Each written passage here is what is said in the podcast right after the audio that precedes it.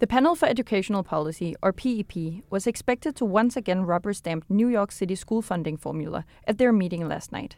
But they didn't. The formula is the main source of funding for the city's schools. It's based on student enrollment and needs. Apparently, that's not a straightforward equation. The panel surprisingly voted down the formula, dealing another blow to the Adams administration's policy goals. I spoke with Allison Roda, assistant professor of education at Molloy College in Long Island, and I asked her, what is the PEP? The Panel for Education Policy is like a school board. It's a way to have checks and balances over education policy decisions being made from the mayor and the chancellor. They're in charge of approving or voting down education policies. Often the the proposals will be approved by by this panel. Yes, most of the time those policies are approved.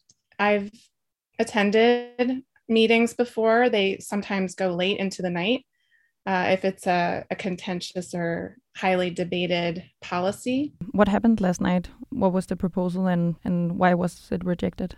New York City has a fair student funding formula, um, but critics have said that it's outdated.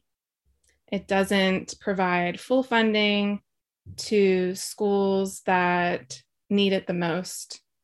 Um, so, right now, the fair funding formula gives more money to schools with poor students, special education populations, um, multilingual learners learning English. The one part of this formula is that, and this is highly debated, extra money goes to selective schools with high achieving students. And often those schools have low numbers of Black, Latinx, uh, low income students.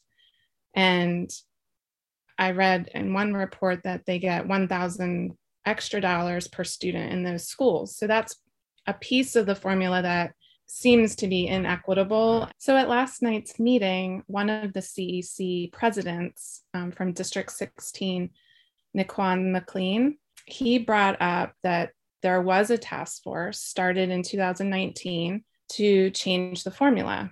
And they uh, wanted additional weights put on the formula for students living in temporary housing or in foster care. And they wanted to stop the practice of sending mo- more money to selective schools. But that task force and the report that they came up with, that was never released by Mayor de Blasio.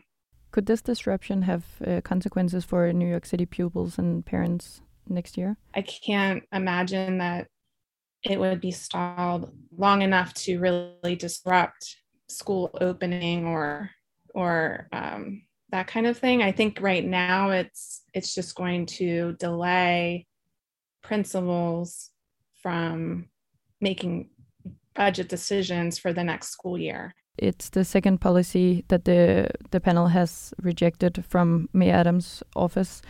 Um, what does this signal in terms of the way he's perceived by the panel and the way his policies are are able to be implemented?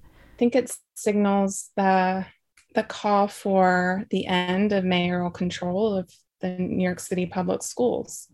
The DOE and the CECs and all of the policymakers in the school system itself have the authority, have the um, expertise to run the, the schools.